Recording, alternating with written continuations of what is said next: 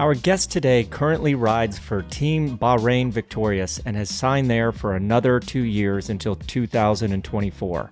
He's a sprinter in the age of the climber at the ripe age of 28. So please sit back, relax, and listen to our great conversation with German rider Phil Bauhaus.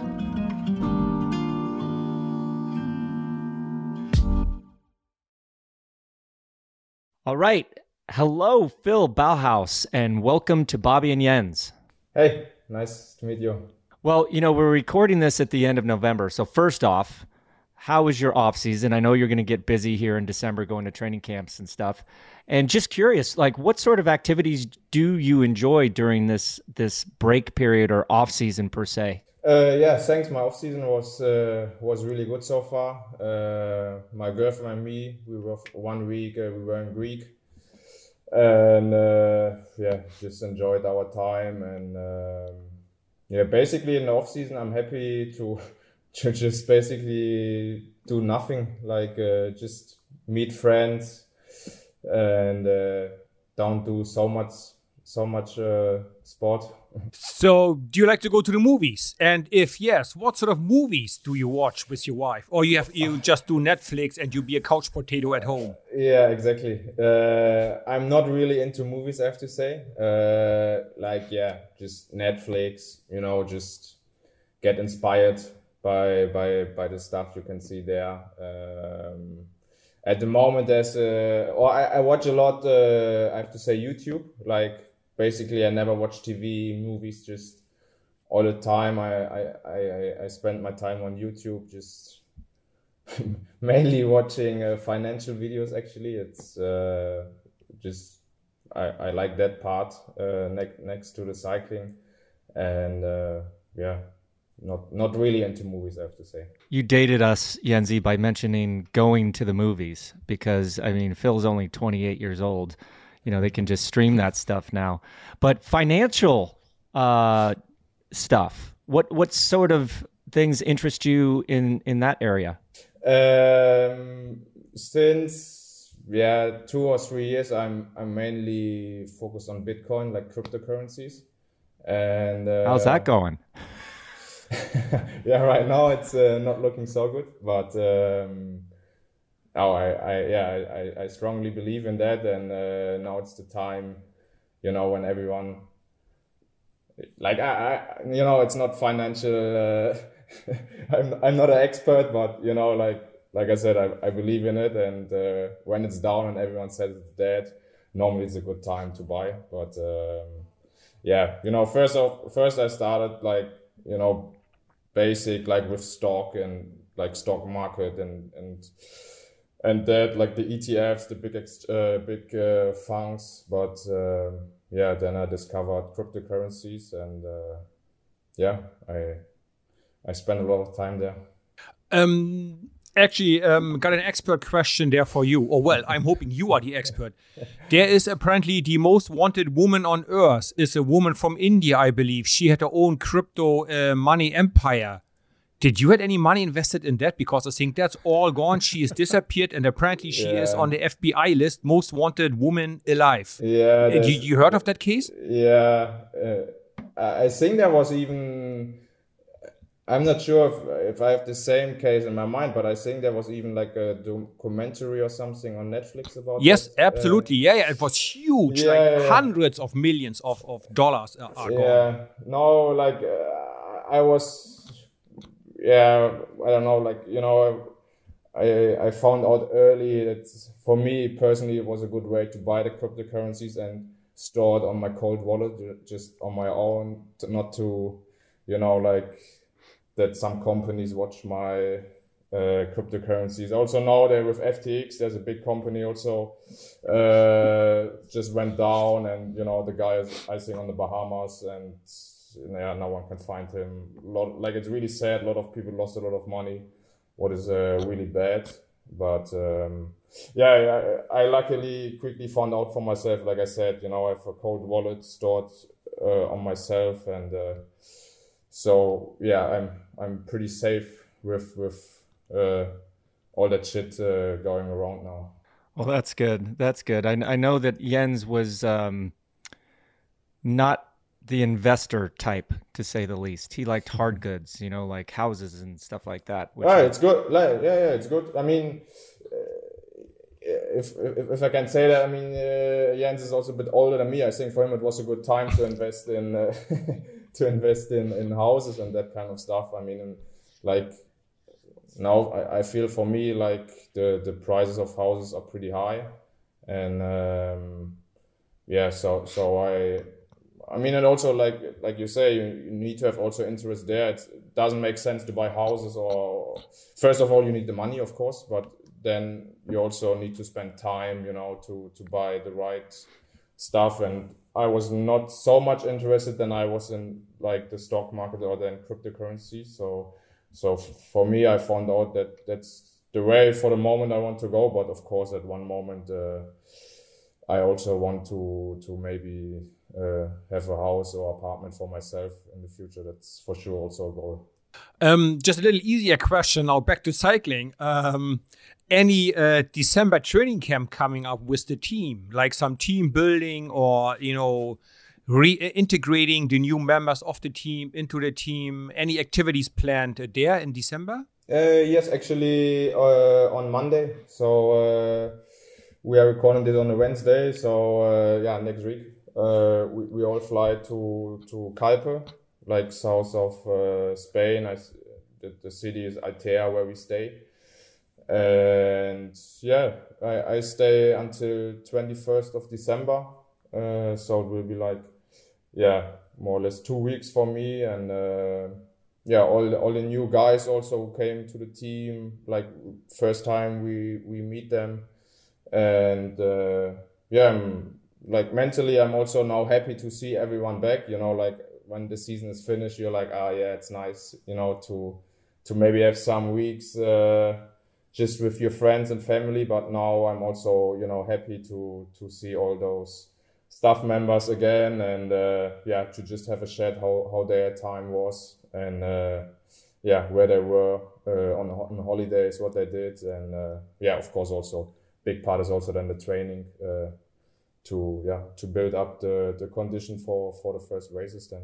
And talking about the training, how do you feel your off-season training went? Is this going to be kind of going in kind of cold or and use this whole camp as kind of like getting the system back online or are you already going there with some some training objectives in in mind? Uh yeah, like since since I'm in the team, like uh, I, I have a, I have a coach from England, and um, yeah, for, like our relationship uh, between each other, I, I think it's really good, and we always had clear goals. And basically, I was progressing the whole winter. You know, like yeah, once I got back on the bike, I I started I think with 10, 11 hours a week, like every second day on the bike, just yeah to get used to it and uh, yeah, was building up now to like 18, 19, 20 hours a week. And last week I did like 23, 24 hours.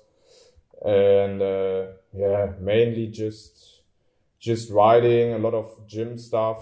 Uh, I did next to the bike. And yeah, you know, like last weeks, I started a bit with, yeah, like just zone two, zone three work, big gear, like basically like old school, school stuff, like nothing nothing special. And uh, yeah, now in, in, December we increase, of course, the volume uh, with the better weather. Like I, I live in Germany, it's we, we had good weather like uh, last weeks. Like for me as a cyclist, really good. But now also it got cold, so it's much harder for me to to do long hours, of course. And um, yeah, now in Spain we just do four, five, six hour rides climbing, some some sprints, some leadouts maybe, and uh, then mainly individual efforts. Like depends on on uh, yeah on the condition of of every rider then. So these uh, December training camps, you also talk about uh, the training and racing program for the coming year for 2023. Why don't you give us your dream racing program you would love to do, and then maybe give us the version which is probably the one you're gonna get.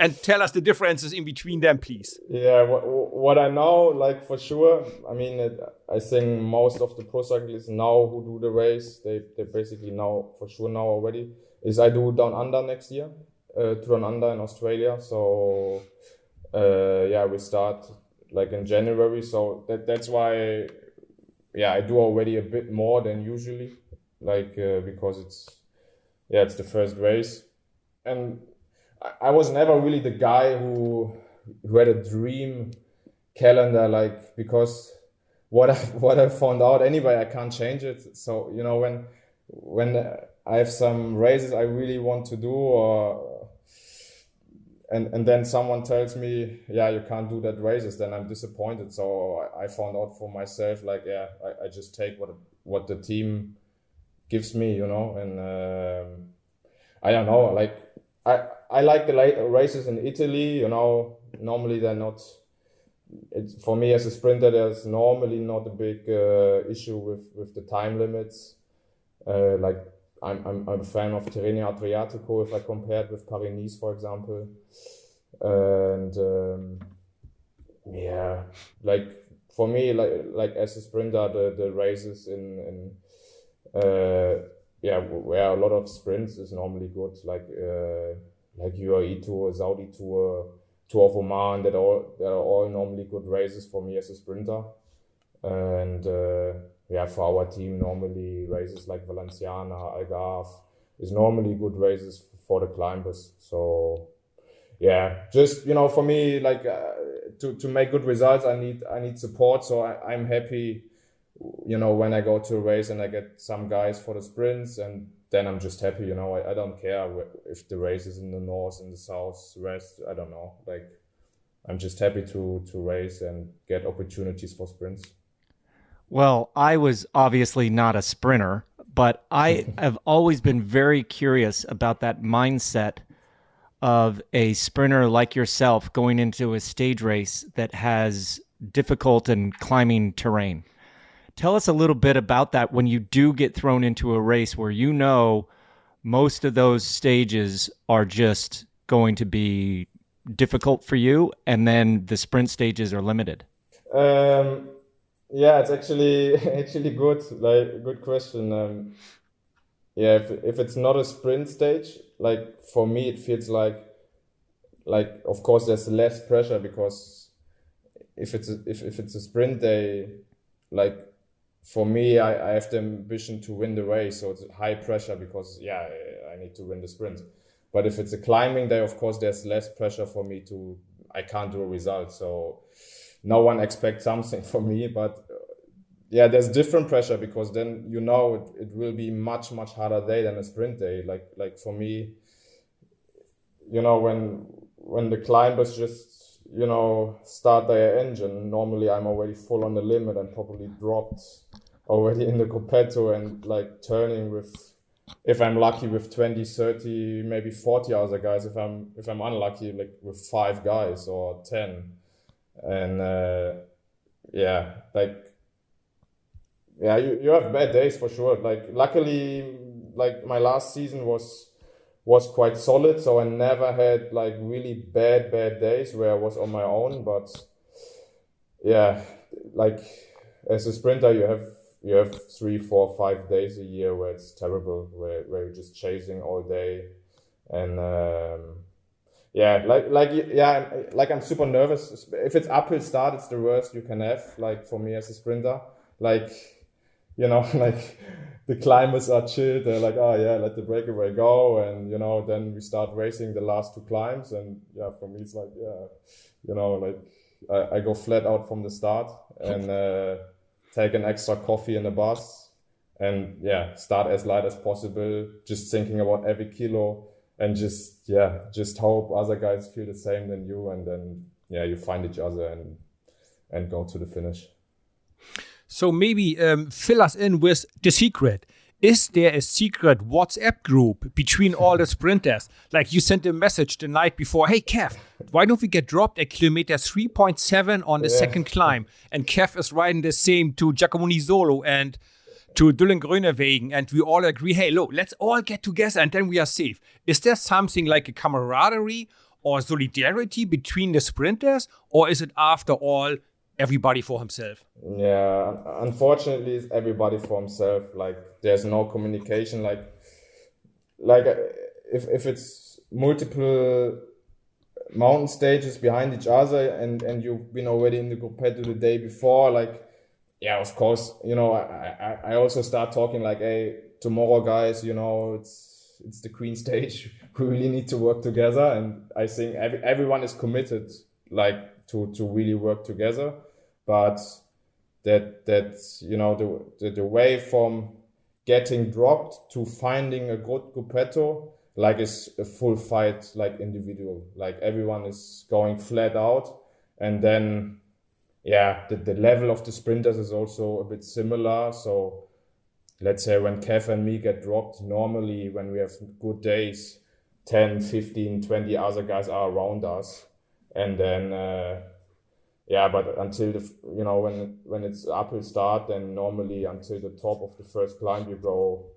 flat out and then then you meet meet on the top and then uh, yeah you, you race downhill. Like yeah you risk you risk everything down to to to yeah suffer a bit less on the climbs or to to just limit the loss in the downhills or in the best way or, of course gaining some time maybe sometimes yeah, it, it, seems like Grand Tours are becoming less and less friendly to sprinters. Yeah. You know, many are starting with shorter stages, more explosive stages, like you mentioned, those uphill starts, which are, I don't think, fun for anyone. But do you agree with, I guess, what is your opinion about it, the, the, I guess, the new on mode style of taking less of the sprinter stages away and making it always kind of like a, a GC battle?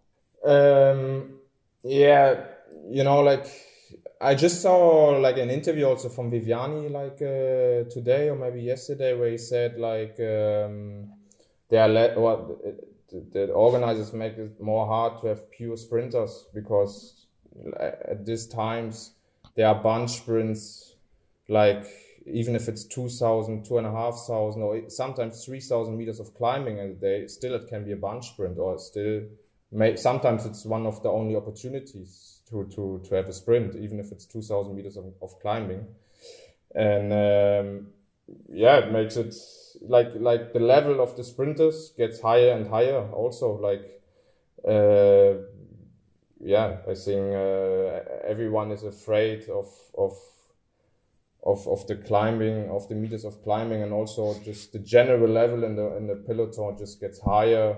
The the organization in the teams gets better, so the, the speed always gets gets faster because of aerodynamics, because of better material, and then yeah, just just the general level gets higher. So as a sprinter, you need at these days you need to have like a good threshold. You need to be super fit because the five minutes before the bunch sprints are already so so hard and full gas that you that at the end the, the more or less the, the sprinter who still uh, well, who suffered uh, less at the end ha- has the most power and then he can win win the race if he has the position.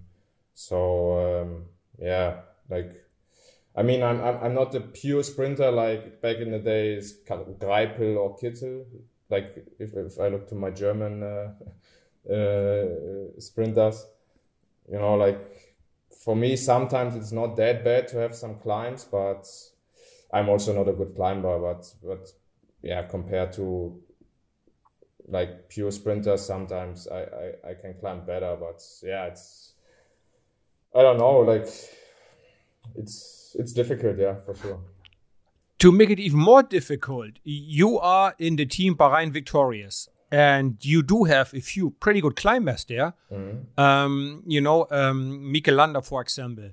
Uh, how do you deal with the plan that you know you have a sprint that day in two or three or four days coming up? But the team goes, hey, Mikel really needs you for the first 100 kilometers as his bodyguard. You stay with Mikel Landa every single second of the race until you basically blow up. Isn't that hard for you sometimes? You go, yeah, but I would like to win a sprint in three days from now if I could save some energy. is it difficult for you sometimes to find a balance there, or how do you deal with that? Um, normally, it's just the day before the sprint where where I or where where, where sprinters get a kind of an easier job. Like if it's if it's still three days to the next sprint, you are full involved in the or to, to be a helper to, to help the climbers to or to, to help also the guys who can maybe make a good uh, stage result to bring bottles to to to bring uh, rain jackets and all that kind of stuff. If it's like like me like i i get one day before before the sprint uh I, yeah i get an easier job. So then then uh, maybe it's just the, the, the, first part of the race where, where the breakaway is, is going just to control their bit maybe. And yeah then when the race is going on I, I yeah I'm also kind of protected to save already a bit of energy to have an yeah easy day as possible and uh, yeah to have maybe a bit more energy for for the next day for the sprint then. But uh, yeah like I said three days or two days before you're full involved in, uh, in, in helping the leaders and do sprinters feel or see fear? Like when I watch you guys on TV, I am white knuckled freaking out. Do you guys see the same fear that we see, or are you just totally zoned zoned out to that and it's you know stay on that wheel and there's the finish line?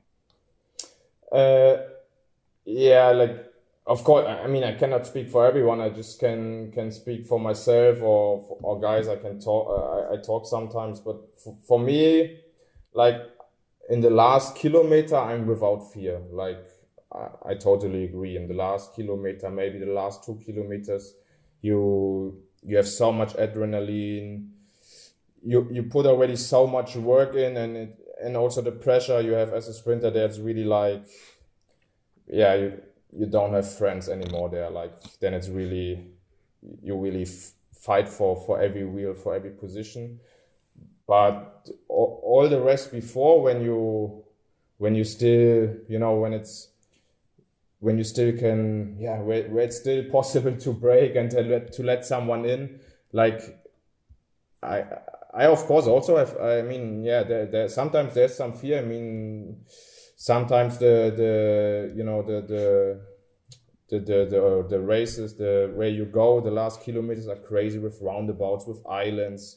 And like i'm afraid to just hit one of like an you know like an obstacle or something because that i really want to want to have like to, to have a crash always can happen what what is fine but i really don't want to hit something out of metal what is you know next to the road or something. For that I, I, I feel fear myself, but like in the last one or two kilometers, they're, they are not, but all the part before, like I, I try to not crash and I, I also think about the people who are, who are at home and they're waiting for me to, to come back healthy.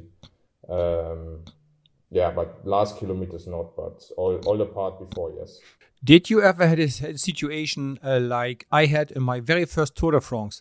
We had Stuart O'Grady, my teammate and friend, in a yellow jersey, and we were going for bonus sprints. And so I'm he's second last, I'm last to keep his wheel clean. So I, I'm basically on the white line. There's no more mm-hmm. space. And then somebody taps me on my butt. Hey, Jens, Jens, let me in. And it's Erik Zabel. And we went together to school. I was at his wedding. He's an old friend of mine. Yeah. And I said, Erik, listen, I do it one more time for you but don't ask me again. Mm. This is my team, and it's a yellow jersey for the Tour de France. I do it one more time for you, but don't ask me again. Then after the race, we had a good talk. He said, I understand. I appreciate you let me in, but I will not ask again because I see the, the. Did you had a situation like that once or twice? Um, yeah, of course. I, I, I also have um, like like friends next to cycling who I race against, and like like my best friend is Nikias Arndt. He's German. He's more now he was more involved in lead outs, but like in the last kilometers we fight against each other and I always told him like, man, like you're my best friend. I, I respect you, but like I said on the last kilometer, I don't make I, I don't make difference between you or other guys. Like if it's if it's for for the results or for the win, I'm sorry, but I I I, I need to do this then. Uh, I, I always compared a bit I don't know. If, yeah, I, I compare always with, with football.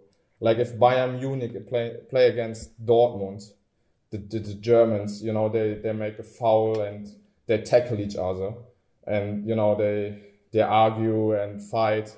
But if they come to the national team, they're best friends, you know.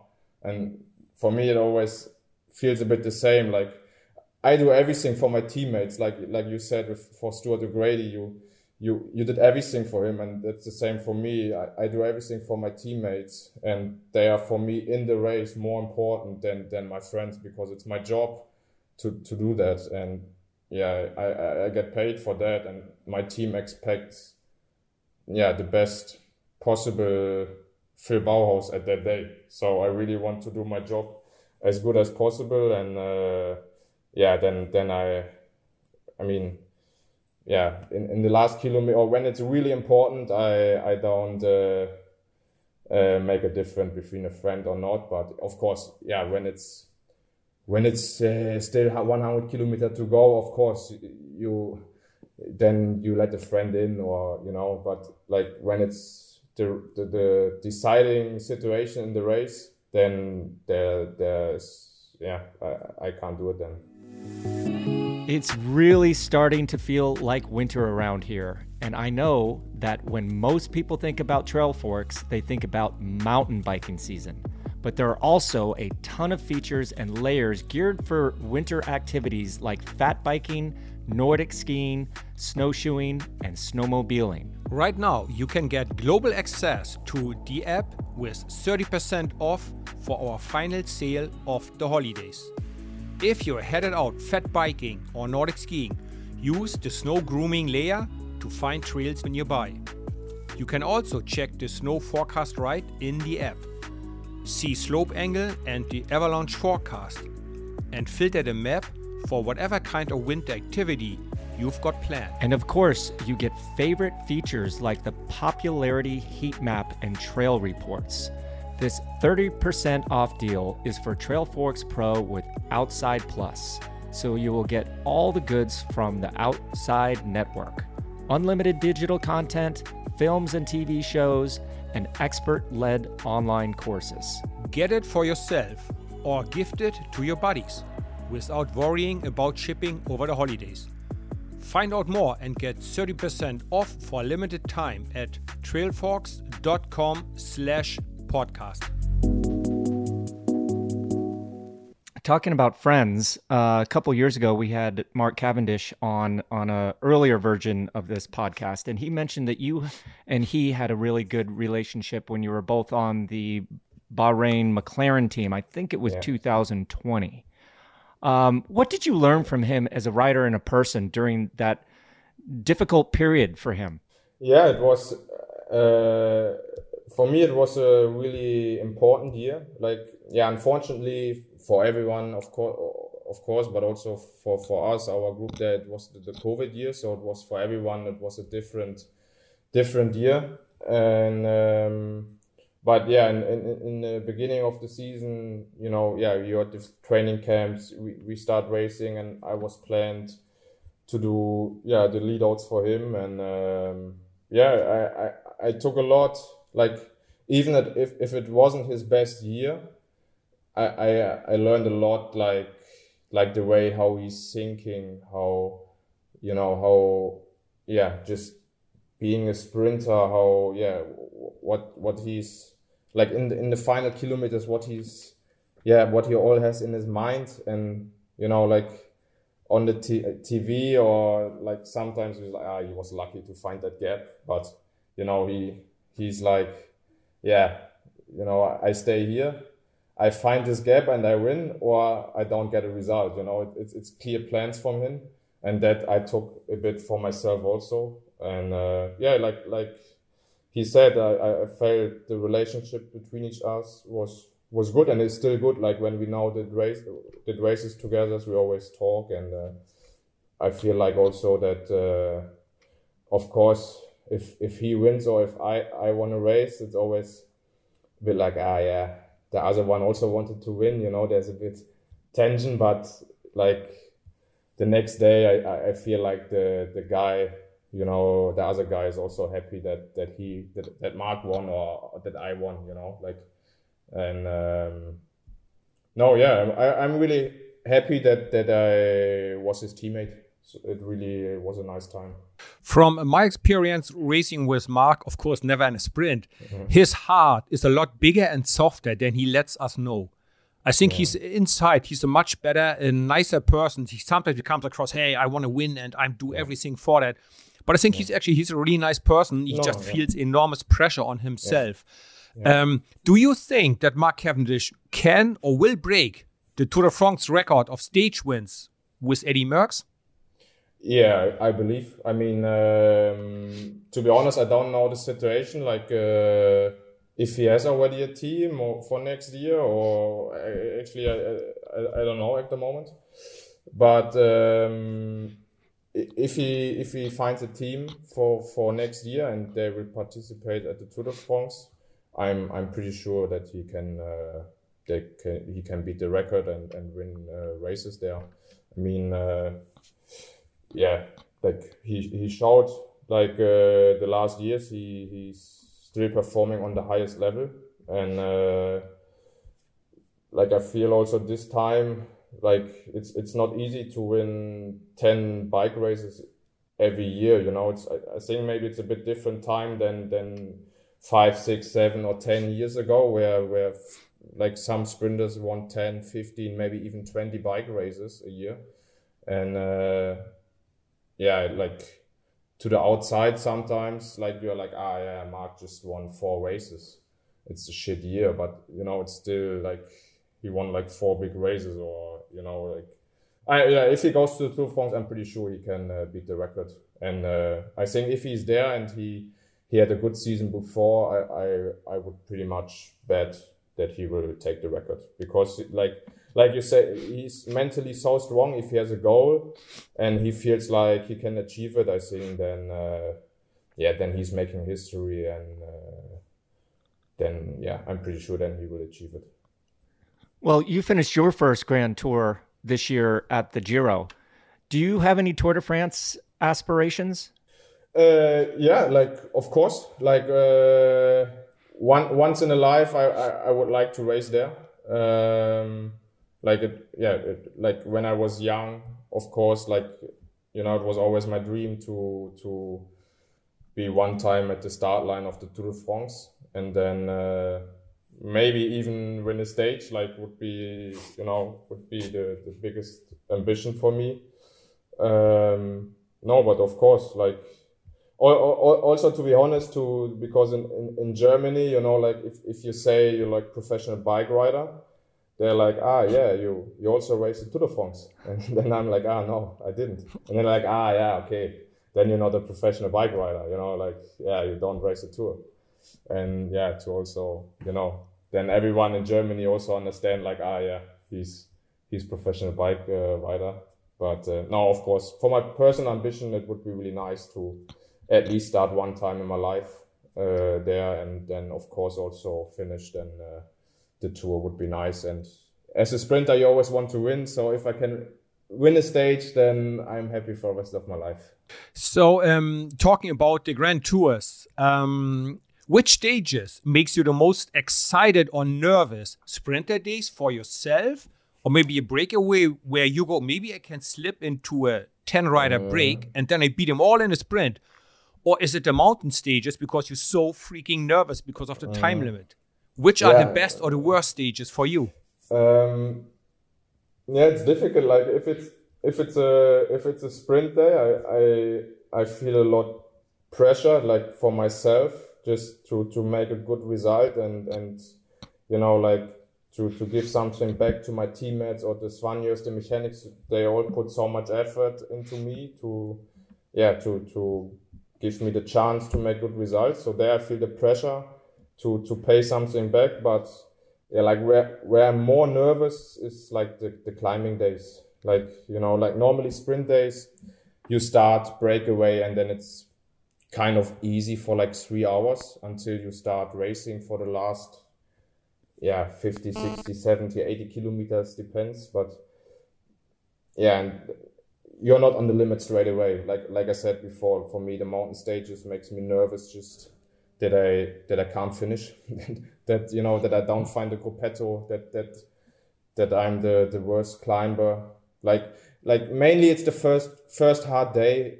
I'm I'm the most nervous because after that day you know your level.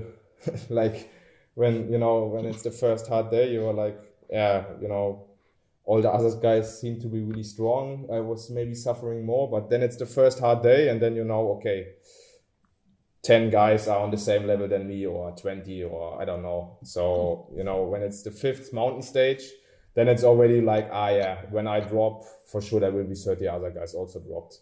But uh, that, that first really, really hard day, maybe I'm, I'm the most uh, nervous. You mentioned something a little earlier that just got me thinking because I can remember back in the day when grand tours would start off with, I don't know, a whole week, maybe even 10 yeah. days of sprinter stages. Yeah. And like you said, some of those sprinters would have three, four, five, seven wins in a in a grand tour.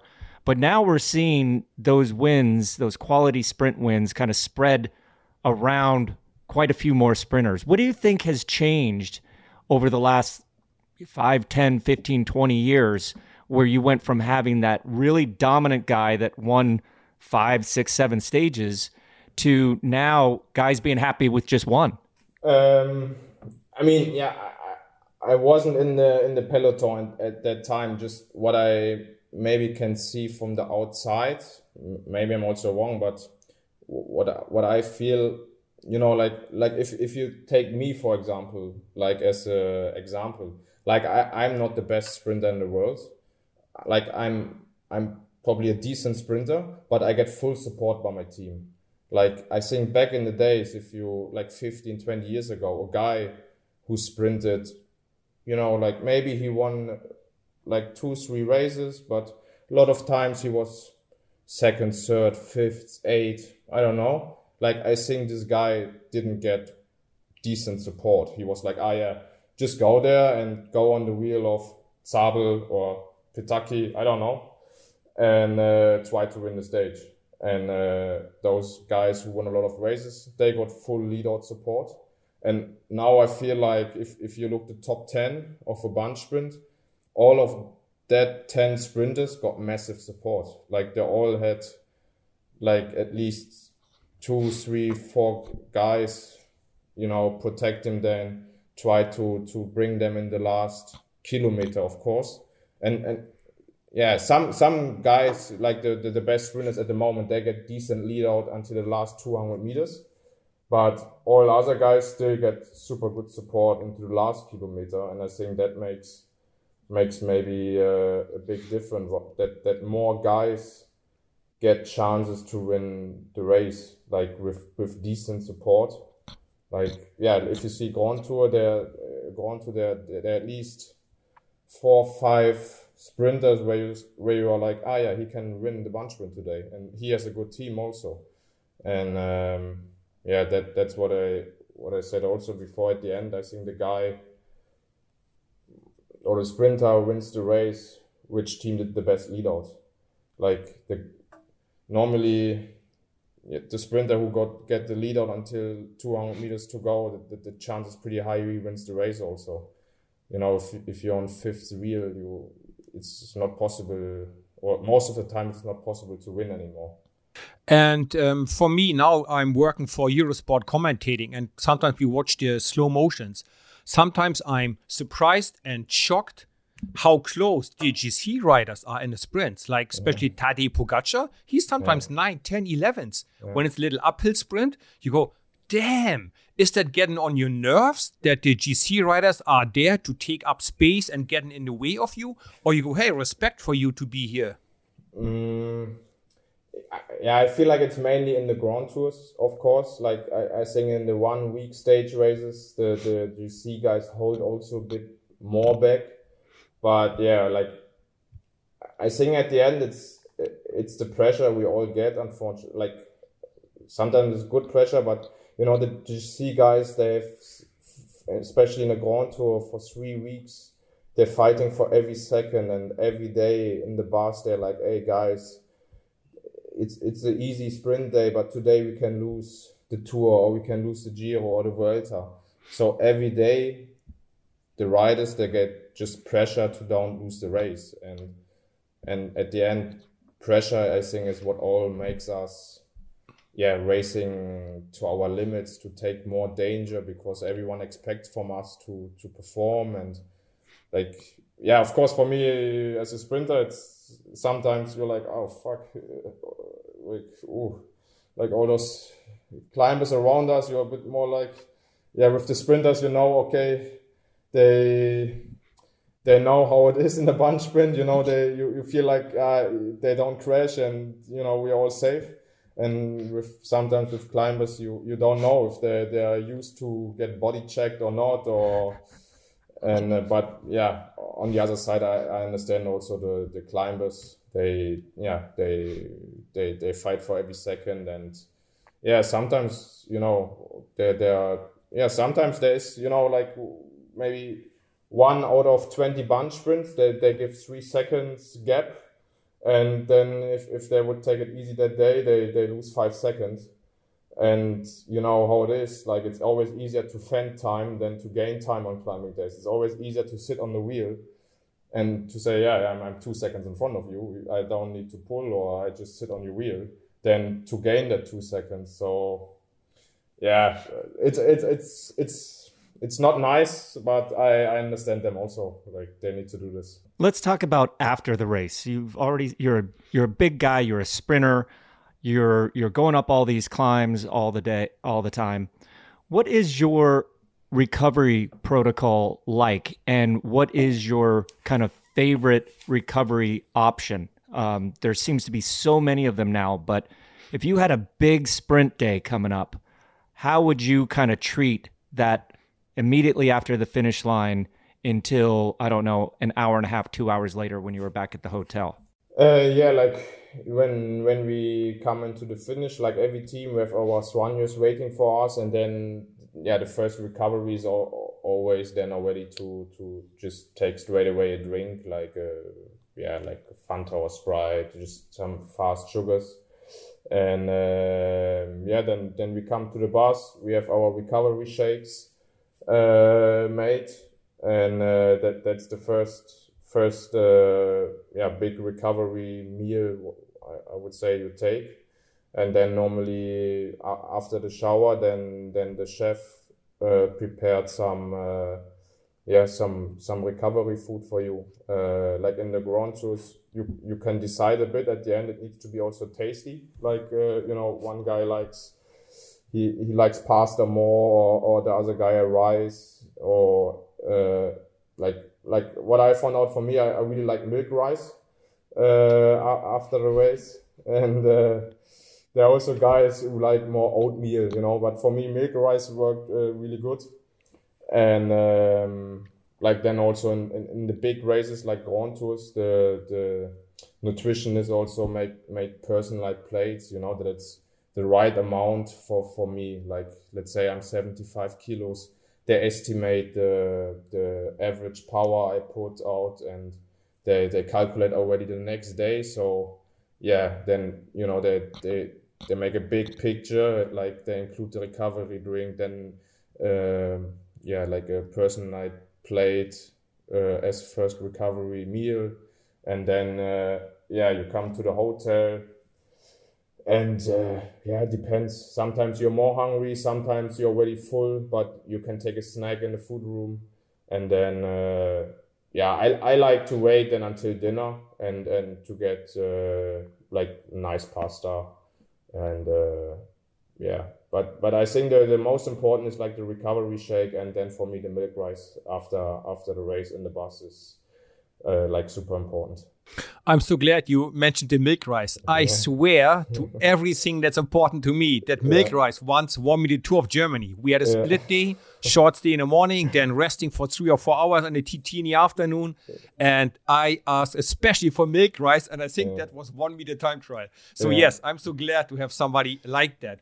But how do you deal with they tell you what to eat? I, I couldn't have that. If somebody tells yeah. me, hey, that's 320 grams of pasta plus 20 grams of vegetables and whatever, half a steak, I'm like, F you, I want the entire steak, please. Yeah. I, I couldn't deal with it. Is it hard for you that people tell Um, you how much you can eat?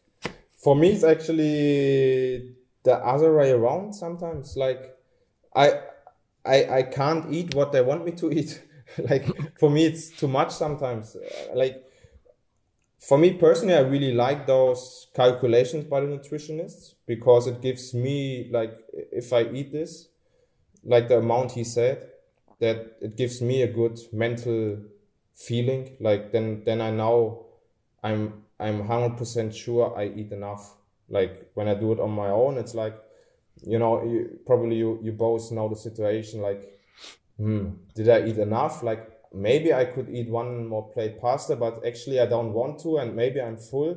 You're you're like yeah, like ah yeah no I'm I was good, and then next day you feel like ah shit I should have taken the the, the second plate pasta.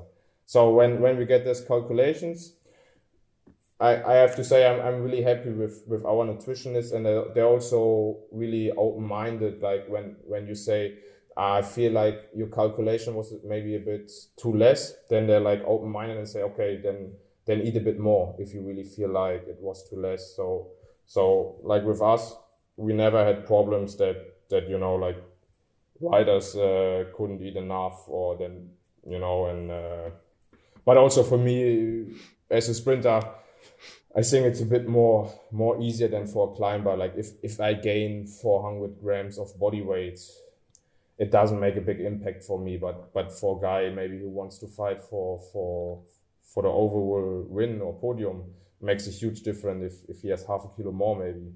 So um, yeah, for me it was never a big issue. Like and and I really I really like actually the support we get of the nutritionists. Well, I got two things to say. A, back in the day, you never wanted to have Jens stay at your house in between races because like the fridge was just rooted right away, like rated. I'm sorry, and yogurt especially, I couldn't imagine. But it's it's so cool to hear your options, your your fueling options, because Jensie, do you remember back on those French teams, we would get a a bottle of water with sirop, which is basically syrup, and then mm-hmm. a bagel, or uh, I'm sorry, a baguette sandwich with butter and one slice of ham.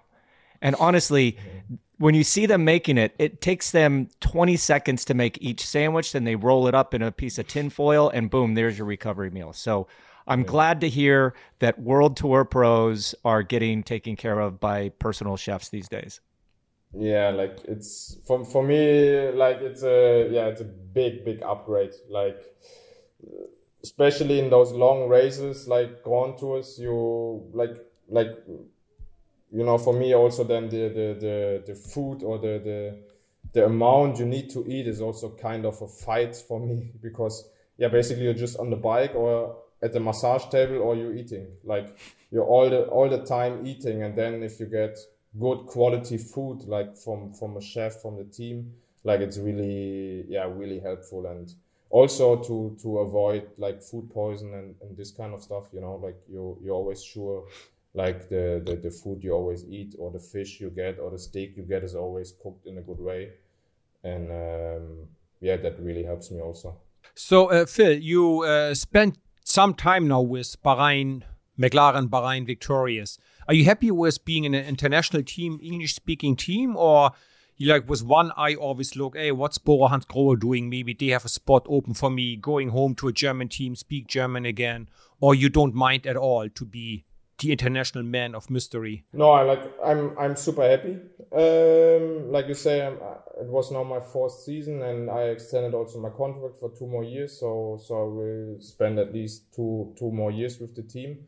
And uh, no, I'm like I'm I'm super super happy, and uh, yeah, like everyone in the team is is also super open minded. You know, like super super friendly and. Um, no, I mean, I, I was also two years uh, in Bora when they were Bora Argon 18, when it was Pro Continental team. And also there, I, I enjoyed my time, of course. Also back then, I was I was a lot younger. Uh, of course, it helped me also to speak German. You know, it was my first two seasons in in the Pro Peloton. It, wa- it was a lot easier for me to to also be able to speak German to to ask some yeah also also with English you know like I always could speak English but it was for me much more difficult to to to understand everything. And uh, now that helped me also a lot but um, now I would say like uh, yeah for me it doesn't matter that, that I'm an international team but um,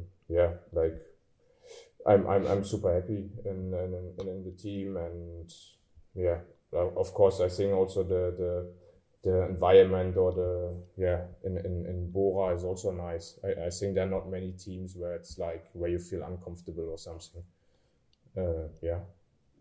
Phil, thanks a million times for being our guest today. It was fantastic to talk to you. And I guess Bobby and me, we wish you all the best for the upcoming training camp. And of course, for the next season, we keep an eye on you. And just to let you know, no pressure, of course, but just let you know, we talked to Lizzie Deignan on Tuesday. Saturday, she wins the first ever women's Paris Roubaix. We talked to Bob Jungels. He talks all about he struggled for years with uh, operation on his artery. Two months later, he wins the Tour de France stage and has a comeback. So we do have some good mojo, Phil, and we want to extend some of our good luck for you. You're going to have a good season, my friend. So thanks again for being our guest. Thank you. Thanks for having me. I uh, really enjoyed the time and uh, talking to you guys. Thank you. Well, that's all our time for this week. Huge thanks to Phil Bauhaus for being our guest. Thank you all for listening. Please give us a five star review and share us with your friends. The show was a VeloNews production in association with Shocked Giraffe. The producer was Mark Payne, and this episode was edited by Tim Mossa. Please follow us on Twitter and Instagram at Bobby and Jens and share your cycling stories with us.